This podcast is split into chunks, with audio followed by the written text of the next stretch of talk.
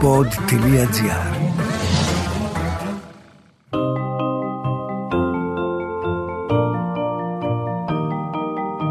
Τι κάνουν οι συγγραφείς όταν δεν γράφουν βιβλία, πού συναντούν τους ήρωές τους; Ο Βενιαμίν Φραγκλίνος είχε πει πως ο συγγραφέας είτε γράφει κάτι που αξίζει να διαβαστεί, είτε κάνει κάτι που αξίζει να γραφτεί.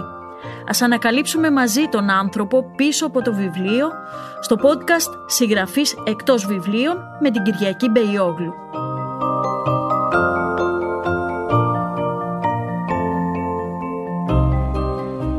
Γεια σας. Κανονικά, στη θέση του οικοδεσπότης σε αυτό το podcast θα έπρεπε να είναι ο κύριος τον οποίο έχω σήμερα προσκεκλημένο. Ο Γιώργος Αλαμανής, ραδιοφωνικός παραγωγός με πολλές περγαμηνές, πρώτον, και δεύτερον, αφορμή για αυτό το podcast είναι η έκδοση ενός βιβλίου που έχει γράψει, που έχει ασχοληθεί εκτενώς για πολλά χρόνια το βιβλίο λέγεται «Στον καιρό της Λιλιπούπολης, η βιογραφία μιας ραδιοφωνικής εκπομπής και κυκλοφορεί από τις εκδόσεις «Τόπος». Γιώργο, καλώς ήρθες. Καλώς σε βρήκα Κυριακή, σε ευχαριστώ για τις περγαμηνές. τις έχω όλες στο υπόγειο του σπιτιού και τις έχω λίγο χαμένες.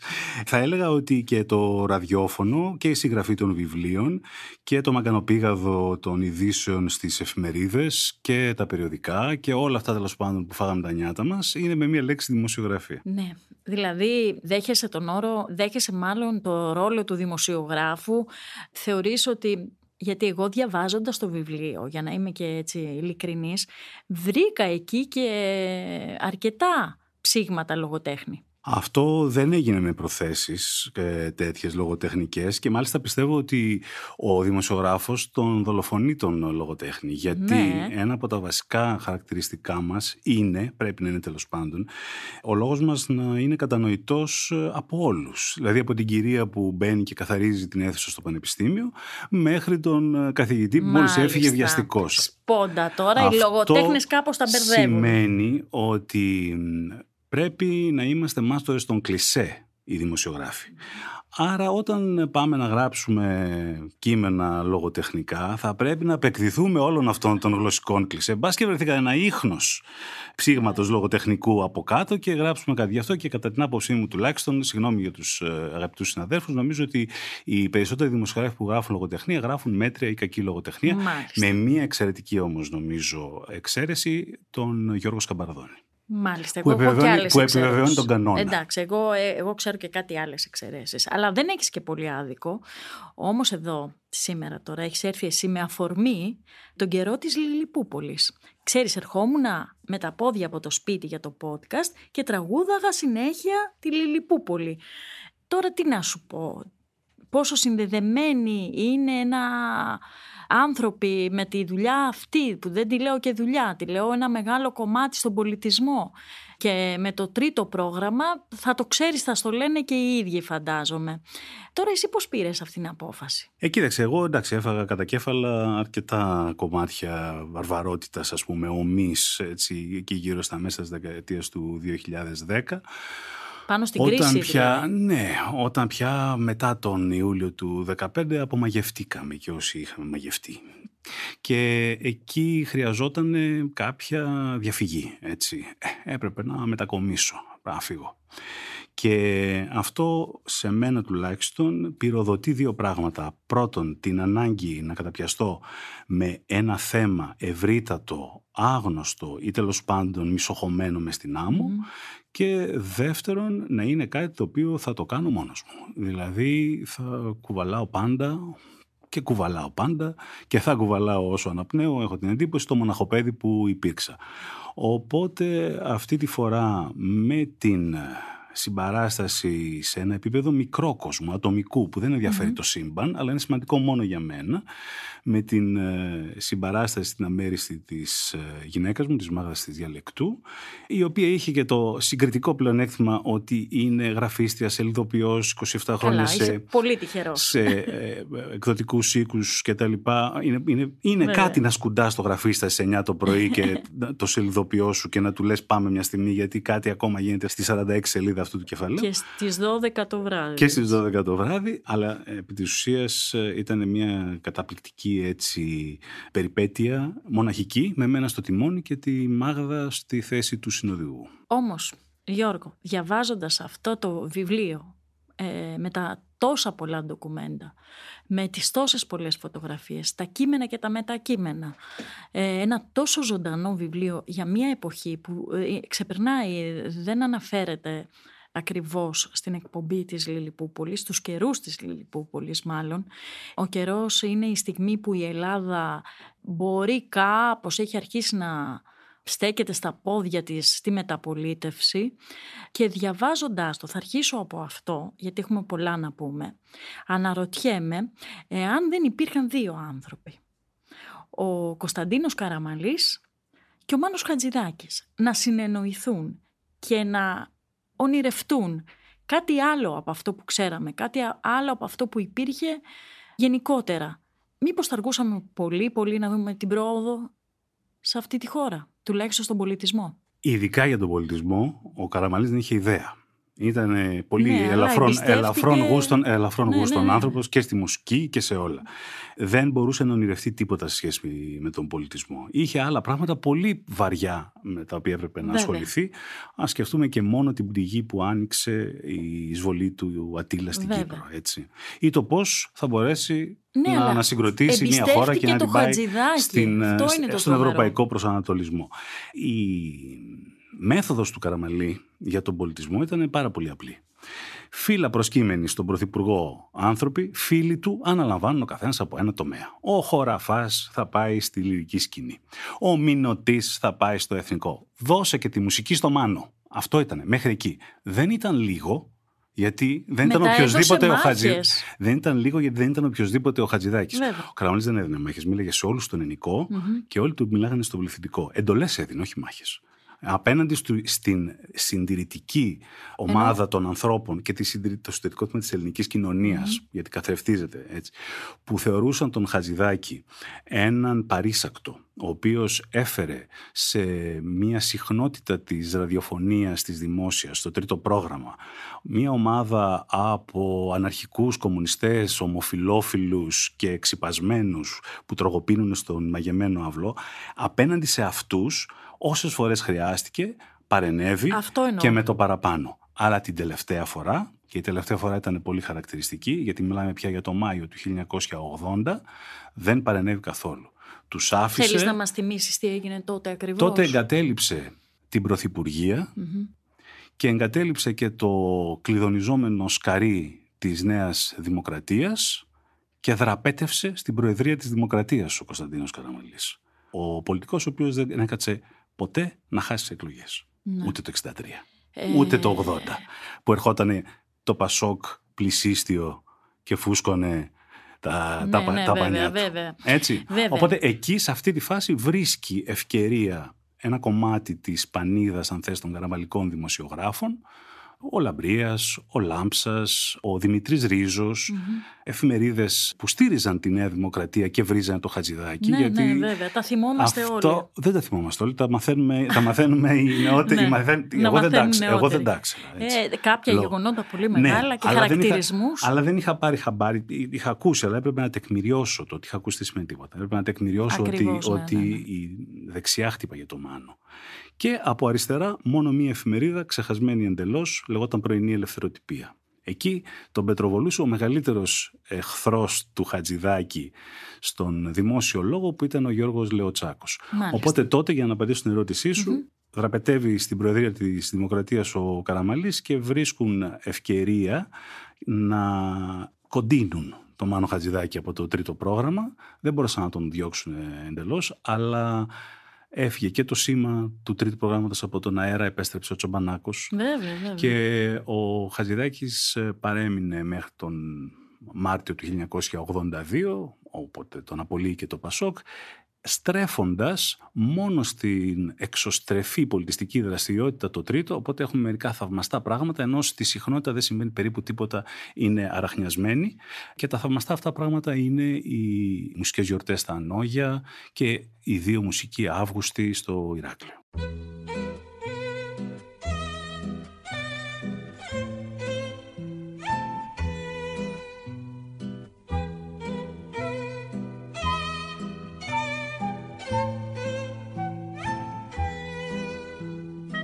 Μάλιστα. Τώρα όμως κάναμε άλμα χρονικό και εγώ θέλω να γυρίσουμε πάλι πίσω. Να γυρίσουμε εκεί που στήθηκε, γεννήθηκε η Λίλη Πούπολη. Την πολύ απαρχή θέλουμε να μας πεις. Θα έλεγα ότι είναι δύο γεγονότα που χαρακτηρίζουν τον βίο της Ρεγκίνας Καπετανάκη που ήταν η γυναίκα που είχε την έμπνευση για μια παιδική εκπομπή που θα απευθύνεται σε νήπια όμως. Ναι. Καμία σχέση με αυτό που κατέληξε να είναι η Λιπούπολη.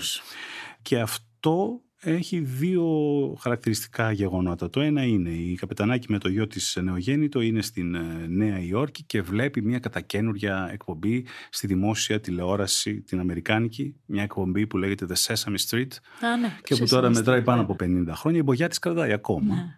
Εκεί εντυπωσιάζεται, πηγαίνει, λέει, βλέπει πως ε, γυρίζεται, πηγαίνει στο στούντιο με ειδική άδεια, πηγαίνει στην Αμερική γίνονται αυτά. Το κοινό έρχεται και βλέπει τα γυρίσματα. Έτσι. Okay. Και καταλαβαίνει ότι αυτό είναι ένα υπέροχο καινούριο πράγμα. Γιατί, γιατί έχει ηθοποιούς που είναι Αφροαμερικανοί, γιατί έχει παιδοψυχολόγους οι οποίοι προσέχουν πάρα πολύ καλά τι θα πούνε και τι θα δείξουν ε, στα παιδιά, γιατί έχει πολλές μικρές στήλες. Τη μια ένα σκετσάκι, την άλλη θα τραγουδήσουμε για τους αριθμούς, την άλλη θα πούμε το μικρό και το μεγάλο, την άλλη θα δείξουμε, ξέρω εγώ, ένα. Ναι, ναι, ε, ναι. και πάει λέγοντας έτσι. Λοιπόν, οπότε εκεί εντυπωσιάζεται και λέει αυτό θέλω να το κάνω αλλά από το θέλω να το κάνω μέχρι πώς θα το κάνω η απόσταση είναι ναι. αστρική. Και το δεύτερο είναι το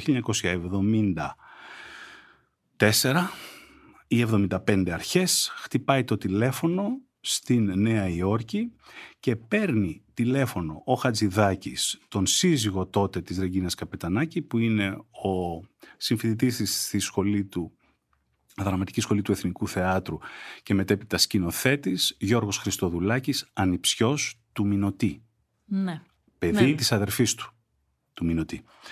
Και του λέει, ε, αναλαμβάνω μια θέση στην ΕΡΤ, αν θέλεις έλα γιατί, δεν του το είπε φυσικά έτσι, θα το πω εγώ έτσι όπως το αντιλαμβάνομαι, ναι, okay. κάνω, κάνω ένα προσκλητήριο. Αυτό έκανε. Έτσι. Μα okay. αυτό έκανε. Οπότε το ζεύγος Καπετανάκη Χριστοδουλάκης έρχεται στην Αθήνα. Από αυτό το σημείο λοιπόν στις αρχές του 1975 μέχρι και την άνοιξη του 1977 όταν αναθέτει ο Χατζηδάκης στην Καπετανάκη και την Ελένη Βλάχου η οποία είχε σπουδάσει παιδοψυχολογία, δεν έγινε ποτέ παιδοψυχολόγος η Βλάχου. Ναι. Έτσι. Έμεινε μετά το τέλος της Λιπούπολης στην ΕΡΤ και σταδιοδρόμησε ως παραγωγός τηλεοπτικών εκπομπών. Ναι, ναι.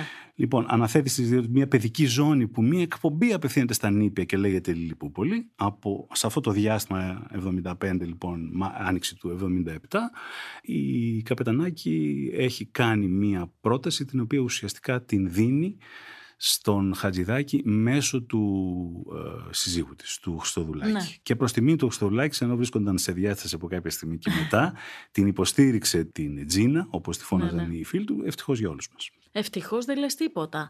Και το μαγικό είναι ότι συσπηρώθηκε σε αυτή την εκπομπή ότι πιο φρέσκο, πιο δυναμικό υπήρχε εκείνη την εποχή από νέα γενιά καλλιτεχνών και αναρωτιέμαι, η επιλογή πώς έγινε έτσι όπως τα έχεις ψάξει και τα, ήταν καθαρά Να διευκρινίσω- επιλογή της Καπετανάκη; Όχι, όχι. Ο Χατζηδάκης κινεί τα νήματα σε όλο το τρίτο. Μάλιστα. Αυτός είναι ο Ρουάσο λέει. Μμ. Αυτός είναι ο Βασιλιάς Ήλιος. Ναι. Αυτός έχει τις ιδέες κτλ. Εμπιστεύεται βέβαια τους συνεργάτες του. Να πω ότι αυτό που λες για τη Λιπούπολη προηγουμένως ισχύει για όλο το τρίτο. Ναι, βέβαια. Δηλαδή το Magic Bus είναι το τρίτο πρόγραμμα. Βέβαια. Η Λιπούπολη είναι ένα φωτισμένο παράθυρο του λεωφορείου. Τα λες τόσο ωραία στο βιβλίο επίσης έχω να σου πω. Σε, σε ευχαριστώ. Ε, Τώρα τα, τα λέω κυρίως για να μας ακούν και οι ακροατές, αλλά τα λες πάρα πολύ ωραία και τα γράφεις στο βιβλίο. Σε ευχαριστώ πολύ. Δηλαδή, αν δεν προηγείτο αυτό το προσκλητήριο δυνάμεων και προσωπικότητων που σάλπισε ο Χατζηδάκης δύο φορές, το 1975 όταν πρωτοανεβαίνει στο κατακένουριο κτίριο της ε, ΕΡΤ. Είχε εγκαινιαστεί το 1974 από τη Χούντα του Ιωαννίδη, έτσι, Ναι, τον βέβαια, Ιανουάριο. βέβαια. Ενός έτους κτίριο ήταν όταν ανέβηκε ο Μάνος. Και δεύτερη φορά την άνοιξη του 77, οπότε είναι και το προσκριτήριο το επιμέρους στη Λιλιπούπολη. Αν δεν υπήρχε αυτή η συνένωση δυνάμεων, ε, νομίζω ότι δεν θα υπήρχε Ναι. ούτε και η συνένωση στη Λιλιπούπολη. Όμως, τα γενοφάσκια είναι φοβερό. Τα γενοφάσκια. Ωραία λέξη. Ωραία. Ναι, τώρα έτσι μου ήρθε διότι ήταν της Χούντας. Δηλαδή, το υπόστρωμα. Το ακόμα ήταν κάτι στημένο από τη Χούντα. Η ελληνική τηλεόραση, όπως τα γράφεις και εσύ πολύ ωραία, είναι ένα γέννημα κυρίως της Χούντας. Η ελληνική τηλεόραση ξεκινάει το 1966. Το σε δύσκολη, δηλαδή. σε δύσκολη εποχή και ανδρώνεται τερατοδός και με όποια επιτεύγματά της, για να μην είμαστε άδικοι, μέσα στην περίοδο της δικτατορίας. Αυτό που με απασχολεί είναι ότι υπήρχε δηλαδή ένα υπόστρωμα ήδη στημένο, κυρίως από ανθρώπους που ήταν φιλικοί στο καθεστώς. Μετά ε, τη μεταπολίτευση δεν έγινε ένα μαγικό ραβδάκι, ας πούμε, δεν υπήρξε ένα μαγικό ραβδάκι και όλοι ξαφνικά άλλαξαν. Αναρωτιέμαι αν από την έρευνά σου αυτά τα κατάλοιπα ας πούμε, που υπήρχαν δημιούργησαν ε, και διαμόρφωσαν μέχρι σήμερα την ε, κρατική τηλεόραση και ραδιοφωνία. Κοίταξε, καπετανάτο ήταν το τρίτο πρόγραμμα. Mm. Καπετανάτο ξεχωριστό. Ήταν το καστράκι με τη σημαία ναι, επάνω. Ναι, ναι, Αυτό ήταν.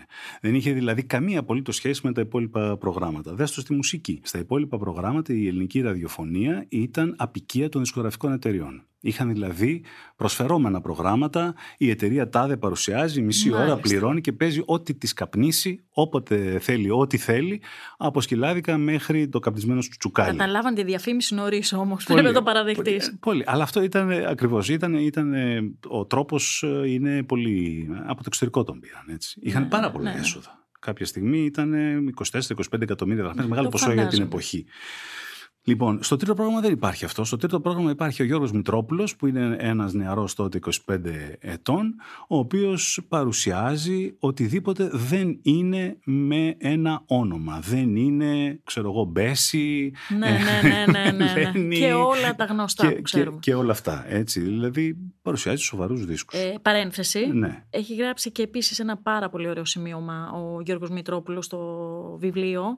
Ε, Μεγάλη τιμή για μένα ναι και αρκετά τριπλή τιμή. Γλαφυρό ναι. και συγκινητικό. Και ακριβώς τι σημαίνει γιατί ήταν εκεί και τας. Και τριπλή τιμή γιατί το βιβλίο μου το προλογίζουν ο Νίκος ο Κυπουργός, ο Γιώργος ο Μητρόπουλος και ο αγαπημένος μου Σιδερής Πρίντεζης. Βέβαια.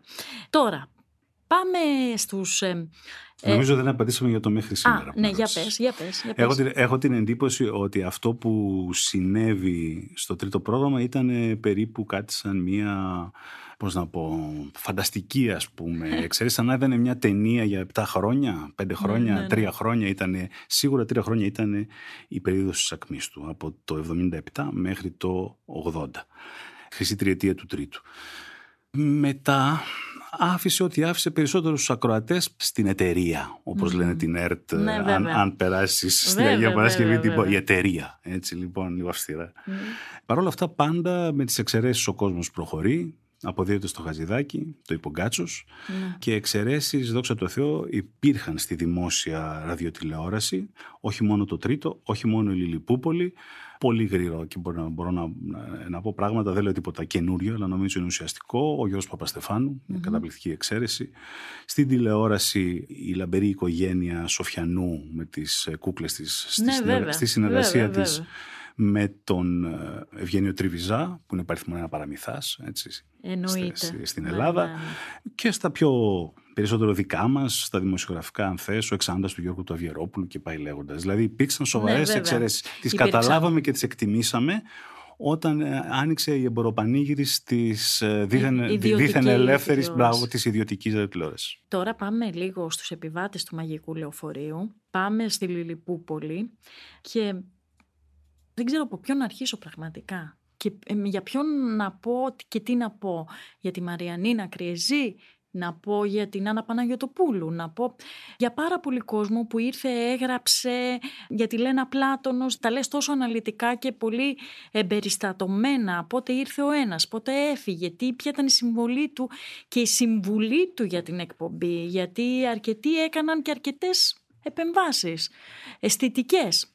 Μπορούμε να το μαζέψουμε έτσι λίγο αυτό και να μας τα πεις με τόση Την, προσωπογρα... μεταπόδοση. την, την προσωπογραφία, Ναι, ας ναι, πούμε. ναι, ναι. Μια συσσόρευση ταλέντου. Ναι, Υπερσυσσόρευση ναι, ναι, ναι. ταλέντου. Πράγματι, Έτσι. πράγματι. Και αυτό ξεκινάει από τον ίδιο τον Βασιλιά Ήλιο που λέγαμε Ναι, ναι, πριν. ναι, ναι. Έτσι. Δηλαδή ο Χατζηδάκης όταν ε, ε, δέχεται την πρόταση αυτή δεν έχει κάτι συγκεκριμένο στο μυαλό του. Θεωρεί ότι αναθέτει σε πρόσωπα δηλαδή την Καπετανάκη και τη Βλάχου, αυτή την εκπομπή. Ωστόσο κάνει τρεις κινήσεις καθοριστικές, δηλαδή φέρνει τρία πρόσωπα. Το ένα πρόσωπο είναι ο Νίκος ο Κυπουργός, που τον ξέρει ήδη από το 1972 και εκεί έπεσε Διάνα, γιατί ο Νίκος κατάλαβε κάποια στιγμή ότι ήταν μεγάλο το έργο του να κάτσει να φτιάξει τόσα τραγούδια, οπότε έφερε με κάποιους τρόπους και τον Νίκο τον Χριστοδούλου και τον Δημήτρη Βέβαια. Μαραγκόπουλο, ο οποίος Μαραγκόπουλος έφερε την τότε σύζυγό του Λένα Πλάτωνος και έδεσε το γλυκό καταπληκτικά με τους τέσσερις αυτούς συνθέτες. Ο Χατζηδάκης δεύτερο πρόσωπο που φέρνει είναι η Μαριανίνα Κριεζή, από πότε την ξέρει, τώρα που έφυγε και πλέον ζει μονίμως στο Πορτολίλι η, ναι. η Μαριανίνα σε ένα αρχοντόσπιτο, ναι. ας πούμε το Πορτολίλι είναι δύο φορές η ύδρα της, η ύδρα των παιδικών της χρόνων. Βέβαια μπορούμε να το πούμε, έτσι. Δεν καταλαβαίνω γιατί μπορούμε να μιλήσουμε για τη σχέση που είχε ως προς τη βαρύτητα της ποιητικής της, της Πολυδούρη, ναι. η σχέση της με τον Καριωτάκη και να μην μιλήσουμε για την βαρύτητα που είχε ως προς την ποιητική της Κριεζή, η σχέση της με τον Ελίτη. Την έχει συναντήσει λοιπόν γύρω στο 1970 στο Παρίσι για πρώτη φορά ο Χατζηδάκης ως σύντροφο του Οδυσσέα του απαγγέλει εκεί κάποια ποιηματάκια απ' έξω που τα έλεγε η, η Μαριανίνα. Ένα από αυτά πέρασε και μετεξελίχθηκε και σε τραγούδι στη Λιλιπούπολη και είναι η κυρία Φωτεινή σε μουσική του Νίκο, ναι, του ναι, Νίκο ναι. Το διάβασα, τα γράφεις πολύ ωραία. Αυτό στην ε, ε, περίπτωση αυτή ε, φέρνει ένα πρόσωπο που εξελίσσεται σε απόλυτα κομικό πρόσωπο της Λιλιπούπολης γιατί η Μαριανίνα συνδέει από τη μια την πράξη την στιχουργική τραγουδιστική μουσική και από την άλλη συνδέει την πράξη την συγγραφική γιατί ήταν ενεργός συγκειμενογράφος, δεν έγραφε μόνο στίχους. Μαζί με την Άννα Παναγιωτοπούλου ουσιαστικά ε, εξακόντησαν στην ηλικίωσή της στη Λιπούπολη. Την πράξη λοιπόν την ε, σεναριακή, την θεατρική αν θέλεις. Οπότε έχεις αυτούς τους δύο κινητήριους τροχούς. Ο άξονας είναι η Μαριανίνα. Χωρίς τη Μαριανίνα δεν κινείται η Λιπούπολη. Έτσι, ναι, το και πιστεύω. Το, και το τρίτο πρόσωπο που φέρνει ο Χατζηδάκης είναι όταν σηκώνει ένα τηλέφωνο και παίρνει στη Φιλαδέλφια των, των Ηνωμένων Πολιτείων και στην άλλη άκρη το ακουστικό το σηκώνει ο Σπύρος Σακάς. Ο Σπύρος Σακάς ήδη κάνει το 1977 την άνοιξη που συμβαίνουν αυτά, μια πυραυλική καριέρα στο εξωτερικό. Είναι 40, 40 ετών, διδάσκει σεμινάρια της φωνής, τραγουδάει στις μεγαλύτερες όπερες του πλανήτη, είναι περιμένω σε φεστιβάλ, είναι πλέον εξειδικευμένο σε δύο-τρεις διαφορετικούς τομείς, τραγουδάει γερμανικό lead, ό,τι που να φανταστείς. Συμπέρασμα, όχι συμπέρασμα, παρατήρηση Mm-hmm. Ε, η Λιπούπολη είχε ανάγκη το Σπύρο Σακάκη, το αντίθετο. Εννοείται, γιατί ε, δεν φαντάζομαι ότι έχεις, έχει πει κάποιος το αντίθετο. Ο ίδιος ο Σπύρος Σακάκη λέει ότι αν δεν υπήρχε η Λιπούπολη, μπορεί να μας ήξερε σχεδόν κανένας. Το λέει καθ' υπερβολήν. Έτσι. Είναι ένας υπέροχος καλλιτέχνης. Και άνθρωπος ε, και, και, και εξαιρετικός άνθρωπος. Και αυτά τα τρία πρόσωπα, Κυπουργός, Κριεζή, Σακάς, νομίζω ότι είναι η μεγαλύτερη συμβολή του Χατζηδάκη, οι τρεις κατευθύνσεις αν θέλεις, προσωποποιημένες για το που μπορούσε να πάει. Το διάβασμα ενός βιβλίου είναι αξία ανεκτήμητη. Όμως τα μάτια μας κάποια στιγμή κουράζονται. Μην αφήνετε την πρεσβειοποία να σας αποθαρρύνει. Στα καταστήματα οπτικών οφθαλμός θα βρείτε όλες τις εξειδικευμένες λύσεις σε γυαλιά υψηλής αισθητικής απόλυτη προστασία σε πολυεστιακούς φακούς ή Blue Control για να απολαύσετε το διάβασμα χωρίς ενδιασμούς. Οπτικά οφθαλμός, γιατί τα μάτια μας είναι ανεκτήμητα, όπως και το διάβασμα. Αυτή η πορεία δεν ήταν ακριβώς βελούδινη όμως. Κάποια στιγμή έχω την εντύπωση και διόρθωσέ με αν κάνω λάθος ότι αυτό εξέφυγε από την ομάδα. Δηλαδή η επιτυχία της Λιλιπούπολης που αργότερα δεν αφορούσε στα παιδιά. Αφορούσε κυρίως στους μεγάλους γιατί ήταν ένας καλός τρόπος να γίνουν ε, παρεμβάσεις στην πολιτική και στην κοινωνία. Μην ξεχνάμε ας πούμε το φοβερό δήμαρχο Χαρκούδα που στο πρόσωπό του έχουμε δει πάρα πολλούς Έλληνες ηγέτες, ε, όχι της τοπικής ε, αυτοδιοίκησης βεβαίως μόνο, υπουργούς και άλλους. Έχει μείνει πλέον και τους χαρακτηρίζουμε έτσι. Δεν μιλώ μόνο για όταν ε, δεν υπήρχε δημοκρατικό πολίτευμα, αλλά και πολύ αργότερα.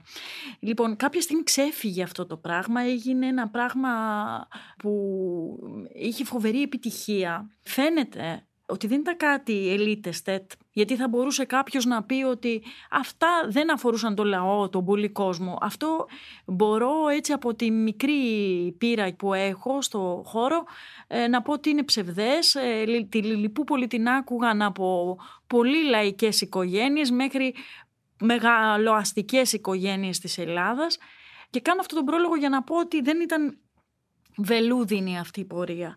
Ε, ποια ήταν τα σημεία καμπής και εχμής σε αυτή την πορεία, Γιώργο.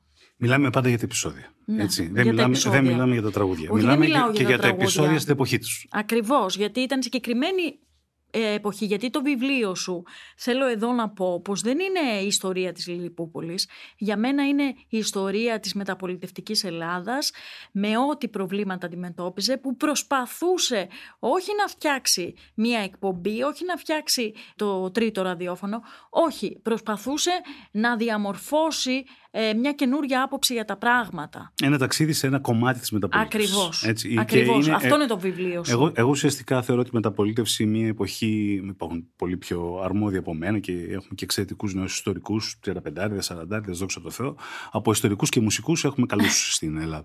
Θεωρώ όμως την μεταπολίτευση μια εποχή μεγάλων προσδοκιών και μεγάλων απογοητεύσεων και, απογοητεύσεων και με πολλές αυταπάτες.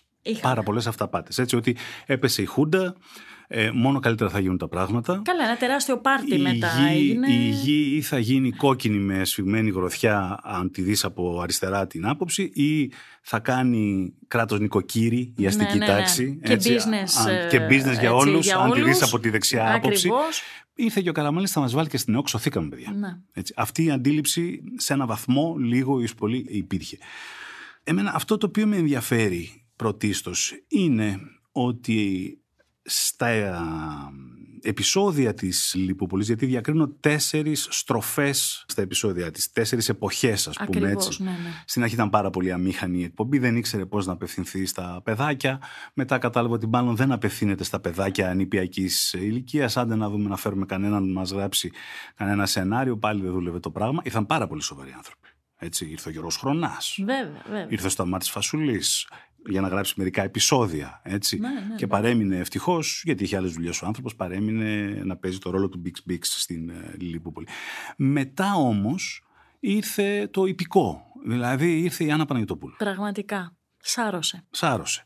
Και τι κουβαλάει η Άννα Παναγιωτοπούλου. Κουβαλάει όλο τον γκάζι από το ελεύθερο θέατρο, το ελεύθερο, το ελεύθερο, το ελεύθερο, θέατρο, το οποίο σάρωνε κάθε καλοκαίρι στη γειτονιά μας, στο, στο, στο Άλσος, ακριβώς και σάρωνε με μία αντίληψη αριστερόστροφη. Αυτό ξέρει, αυτό κάνει, αυτό εμπιστευόμαστε, αυτό έλα να κάνεις, χωρίς να είναι εντολή, αλλά δεν ήξερε να κάνει κάτι άλλο. Το ήξερε αυτό θαυμάσια. Αυτό μετέφερε στη Λιπούπολη η Παναγιωτοπούλου. Κατά συνέπεια μετατράπηκε αυτή η κατόνομα παιδική εκπομπή στην οριμότητά της σε μια ραδιοφωνική, μουσικοθεατρική, πολιτική επιθεώρηση. Πολλά επίθετα συμπαθάτε με. Είναι πολλά τα επίθετα, αλλά δεν είναι κανένα περιττό από αυτά. εγώ θα έβαζα κι άλλα. Σκέφτομαι τώρα ότι αυτή η ομάδα που ήταν εκεί, που έγραφε επεισόδια, έγραφε στίχους, έγραφε μουσική, υπήρξε σκηνοθεσία. Νομίζω δεν έχουμε ξαναδεί μια τόσο οργανωμένη παραγωγή εμπνευσμένη αλλά και από θέμα οργάνωσης και στην ελληνική ραδιοφωνία και στην ελληνική τηλεόραση και ακόμα δηλαδή. Από το αποτέλεσμα θα το κρίνουμε ναι. αυτό. Δεν ξέρω. Στην εποχή της υπήρξε ένας άνθρωπος τον οποίο εγώ σέβομαι πολύ και είναι ο Νίκος Δήμου ο οποίος ήταν ο μεγαλύτερος υποστηρικτής της Λιλιπούπολης. Είχε ακούσει και είχε καταλάβει πολύ καλά ο Δήμου περί τίνος επρόκειτο. Και η άποψή του και σήμερα είναι ότι εδώ μιλάμε για τη μεγαλύτερη συσσόρευση ταλέντου στην εποχή, την περίοδο της μεταπολίτευσης. Μπορεί να είναι και έτσι.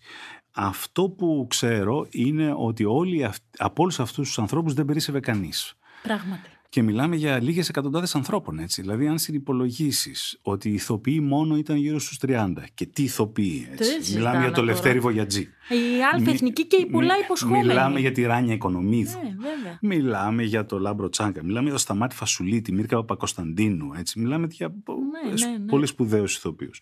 Και θα μου επιτρέψεις για τον Νίκο Τσιλούνη που αισθάνομαι, δηλαδή κοιμάμαι καλύτερα το βράδυ που τον έχω φωτίσει σε αυτό το βιβλίο, γιατί είναι ένας ξεχασμένος ηθοποιός, ο οποίος ε, έπαιζε ταυτόχρονα δύο ρόλους στη Λιλιπούπολη, του δημοσιογράφου Μπρίνη και του δόκτωρα Δρακατόρ.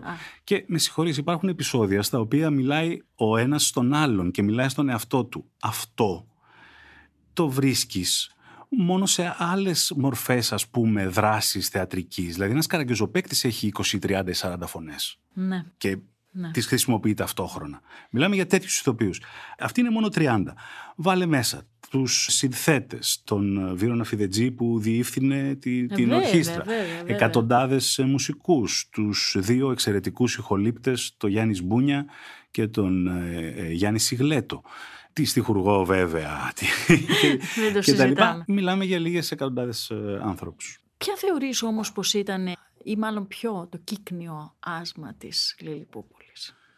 Σε ό,τι αφορά τα επεισόδια, ε, για τραγούδι μιλάμε για τα ε, επεισόδια; Τώρα το λέω σε εισαγωγικά για τα επεισόδια εννοώ. Για τα επεισόδια. Υπάρχει, υπάρχουν, το κάποιοι, τέλος, δηλαδή. υπάρχουν κάποιοι κύκλοι Δηλαδή ξανήχθηκε λίγο το πράγμα και καταλάβαιναν ιδίως η Μαριανίνα με την Άννα, ότι θα έπρεπε κάθε Δευτέρα πρωί που ήταν ηχογράφηση να κατέβουν με πέντε επεισόδια τα οποία θα είχαν μια κοινή υπόθεση. Ναι. Ε, κάτι σαν τους κύκλους των ναι, Serial, ναι, ας πούμε, ναι, στο ναι, Netflix, ναι, κάπως ναι, έτσι.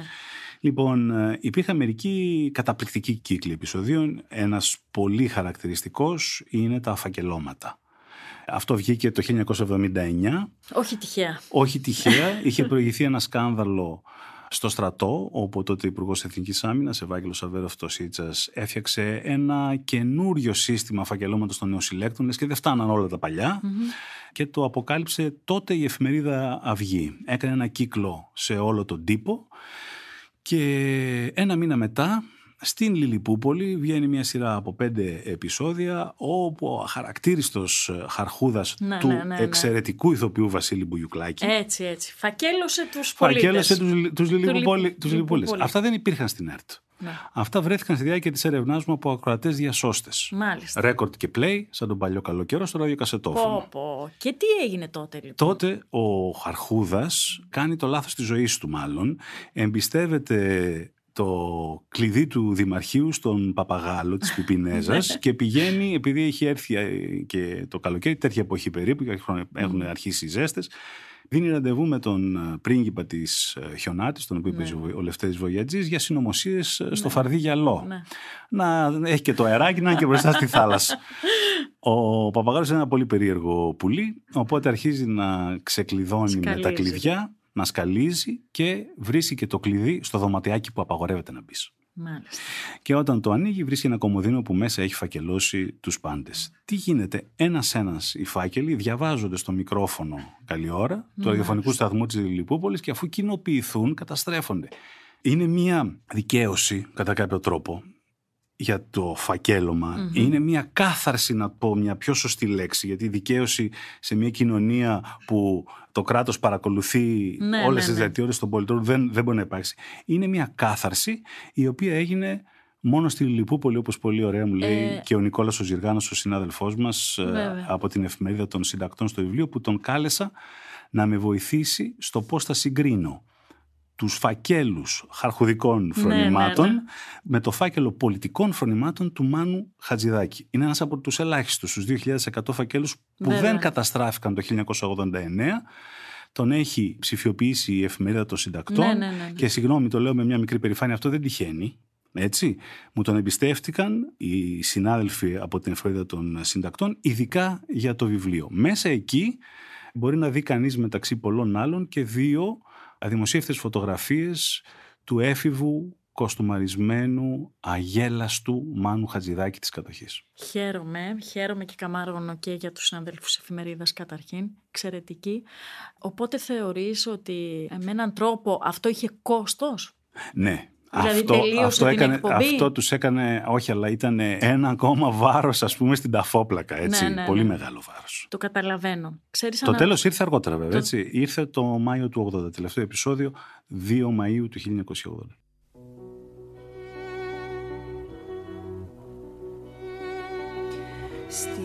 Ζαχαρένια παραλία Μιλούσαν όλοι για τη Ρόζα Ροζαλία Που είχε στα δυο της μάγουλα λιγάκι κρέμα φράουλα Και έβγαζε βόλτα Όμως, τελικά η ερώτηση για έναν νέο αναγνώστη είναι Ωραία, κύριε Αλλαμανή. Ήταν μια συγκλονιστική εκπομπή, η καλύτερη που έγινε. Δεν λέω τέτοια πράγματα. Όχι, όχι, τα λέει, ο- τα λέει ένας αναγνώστης τώρα. Α, οκ, σου λέω εντάξει, εγώ εντάξει. τώρα, δεν τα λες εσύ. Η καλύτερη που έγινε, μάζεψε το όλο τον καλό τον κόσμο.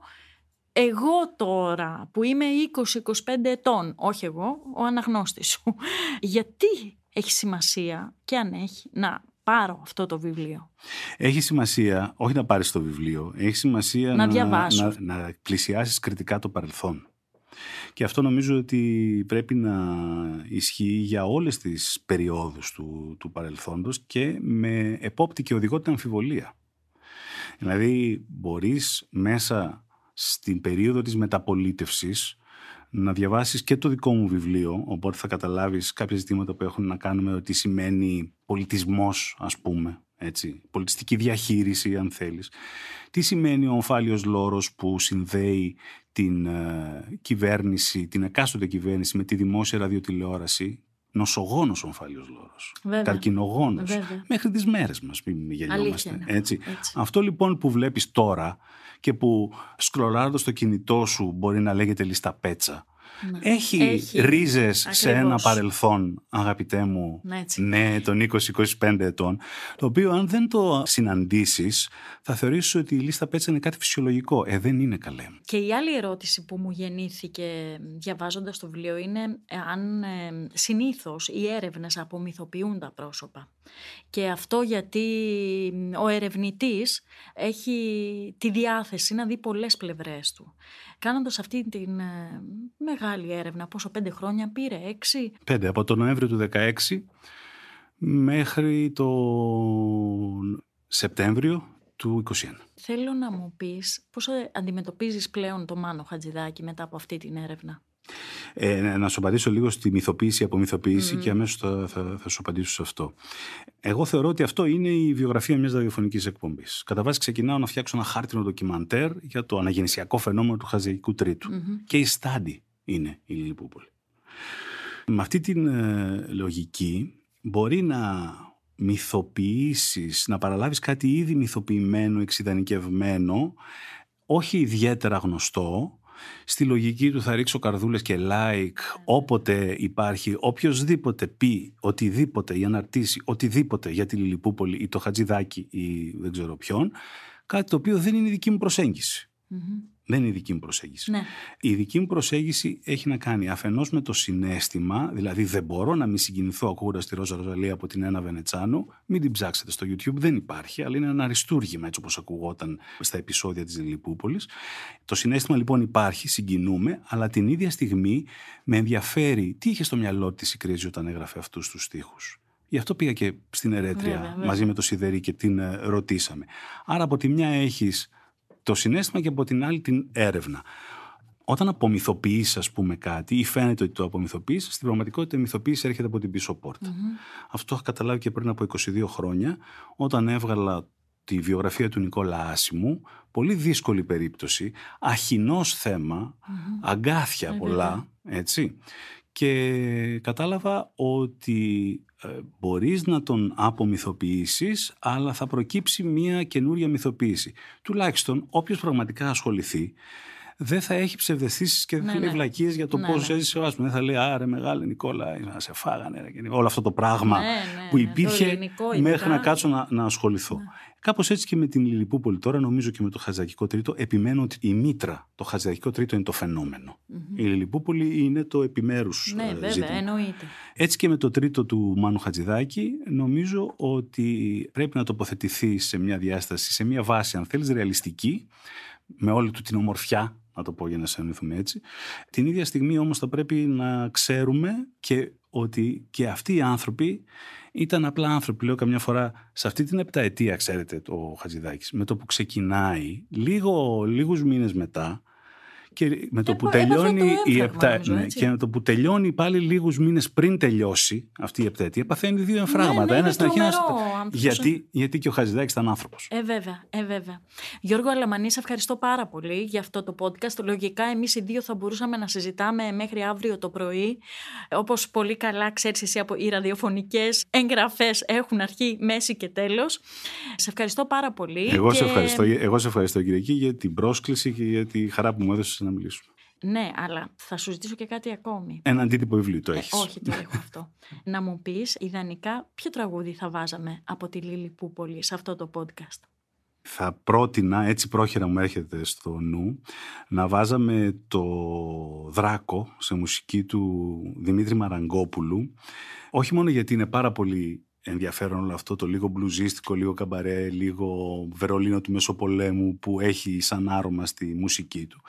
Όχι μόνο γιατί έχει αυτό το σημείο που νομίζω ότι ακούς το Δράκο να κάνει τα βήματά του παμ, παμ, παμ, παμ, παμ, παμ, που πλησιάζει και λίγο τρομάζεις, αλλά και γιατί στο ρεφρέν νομίζει κανείς ότι ακούει δύο γυναικείες φωνές. Δεν είναι.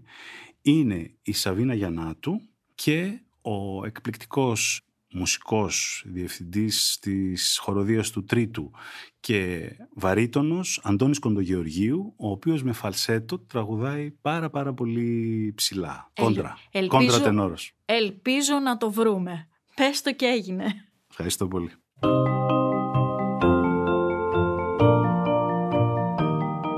Ακούσατε το podcast «Συγγραφής εκτός βιβλίων» με την Κυριακή Μπεϊόγλου, μια παραγωγή του pod.gr. Αναζητήστε τα podcast που σας ενδιαφέρουν στο pod.gr, Spotify, Apple Podcast, Google Podcast και σε όποια άλλη εφαρμογή ακούτε podcast από το κινητό σας.